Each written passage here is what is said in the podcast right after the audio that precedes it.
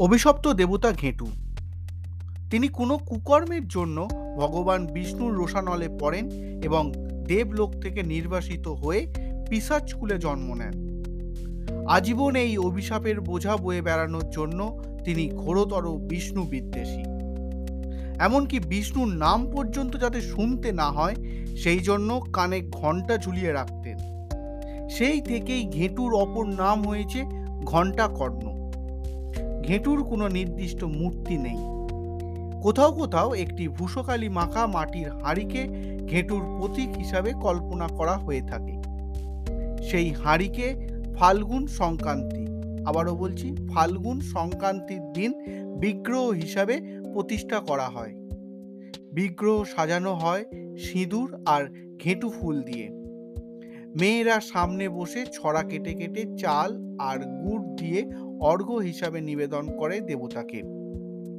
অনেক সময় গোবর ডেলা পাকিয়ে মুখের আদলে তৈরি করা হয় ঘেঁটুর একটা আদল বা প্রতিকৃতি, যা রাখা হয় বাড়ির সদর দরজার পাশে।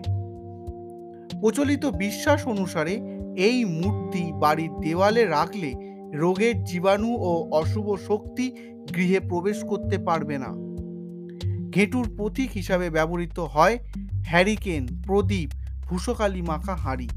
অর্থাৎ সব প্রতীকেই রয়েছে আগুনের প্রত্যক্ষ বা পরোক্ষ উপস্থিতি। ঘেঁটু যে সূর্যের লৌকিক সংস্করণ। সূর্যের আলোয় চর্মরোগ সারে এই বিশ্বাস থেকেই মানুষের মনে হয়েছিল সূর্যকে তুষ্ট করতে পারলেই রোগ থেকে মুক্তি পাওয়া যাবে। সেই ধারণা থেকেই ঘেঁটু পুজোর উদ্ভব। দুই বর্ধমান, বাঁকুড়া, দুই চব্বিশ পরগনা জেলায় ঘেঁটু পুজো আজও প্রচলিত। লোক গবেষকরা মনে করেন, ঘেঁটু পুজোর উদ্ভবের কারণ ঋতু পরিবর্তনের সময়কার চর্মরোগের হাত থেকে মুক্তি প্রার্থনা। কিছুদিন আগেও গ্রাম বাংলাগুলিতে সন্ধ্যা হলে ছেলেমেয়েরা দল বেঁধে ঘেটুর গান গেয়ে বেড়াতো।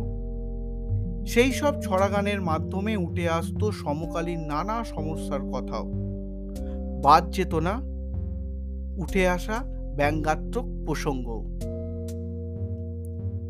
ঘেঁটু গান, ঘেঁটু পালা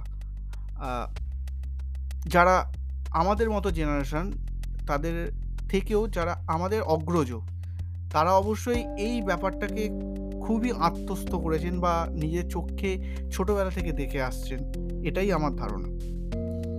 কারণ কেন এই কথা বলছি? কারণ আমি যখন খুব ছোট ছিলাম মানে আমি যখন, আমি ফিরে যেতে চাইছি বছর দশেক আগে, তখনও আমি আমার দেশের বাড়িতে এই ঘেঁটুর গান গাইতে আসতো বা ঘেঁটু পালা হতো সন্ধে হলেই ছেলে মেয়েরা দল বেঁধে সং সেজে হ্যাঁ দল বেঁধে সং সেজে আসতো।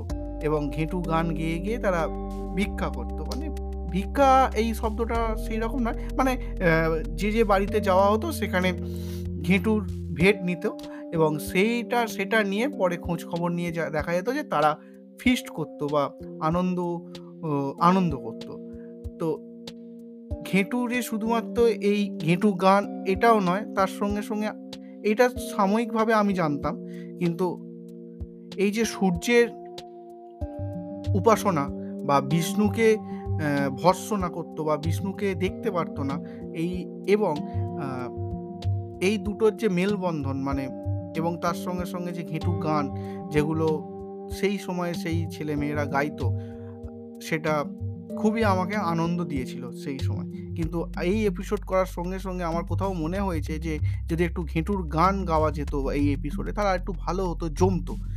কিন্তু দুর্ভাগ্যক্রমে সেই সৎ সাহস আমার নেই ঘেঁটু গান গিয়ে আপনাদের শোনানো। যদি আপনাদের মধ্যে কেউ আমাকে একটু শোনাতে পারেন বা যদি ইচ্ছা হয় যে এই এপিসোডের সঙ্গে জড়িয়ে রাখতে চান, তাহলে ভয়েস মেসেজ করে অবশ্যই স্পটিফাইতে আমাকে জানাতে পারেন এবং ইউটিউব বা আদার্স যে চ্যানেলগুলোতে আছে অডিও প্ল্যাটফর্মগুলোতে আমার চলে এই এপিসোডগুলো। সেখানেও আপনারা লিখে জানাতে পারেন মানে গানটা লিখে জানাতে পারেন, যেখানে অপশান নেই যে গেয়ে শোনানোর। যদি জানেন ঘেঁটুর গান, সেটাও আমাকে লিখে জানাতে পারেন। তাহলে পরবর্তী কোনো ক্ষেত্রে যদি আবার ঘেঁটু নিয়ে কোনো কিছু করি এপিসোড তখনই আমি এটাকে অ্যাটাচ করে দিতে পারব। এটুকু বলেই ঘেঁটুর জয়গানই গাই, আর কি বলা যাবে? কারণ যতই হোক, স্কিনের হ্যাঁ স্কিন, যার বাংলা করলে চর্মরোগ ওই দুধ না খেলে হবে না ভালো ছেলে, তার সঙ্গে চোখেতে দাও চোখেতে দাও শশা, যেই গানগুলোর কথা মনে পড়ে যাচ্ছে, ব্যান্ডের চন্দ্রবিন্দুর। আর সেখান থেকে এটা, সেটা তো আরও এগিয়ে এসছে। তারও তারও আগে ছিল সূর্যের উপাসক, ঘেঁটু ফুল, ঘেঁটু গান, যেটাই বলি না কেন, তো উপকার পাওয়া যাবে। যাই হোক, কতটা উপকার আপনাদের হলো এই তথ্য পেয়ে। যারা এই পুরানো দিনের ইতিহাসকে নিয়ে ঘাঁটাঘাঁটি করেন, তারা অনেকেই আমার সঙ্গে যুক্ত হয়েছেন, তো খুব ভালো লাগছে। যাই হোক, আর কথা বাড়াবো না, অনেকক্ষণ ধরে আটকে রেখেছি। এখানেই শেষ করলাম এপিসোড কীরকম লাগছে অবশ্যই তো জানাবেন, আর তার সঙ্গে সঙ্গে রেটিংটা কিন্তু দেবেন। আজ এখানেই শেষ করলাম। টাটা।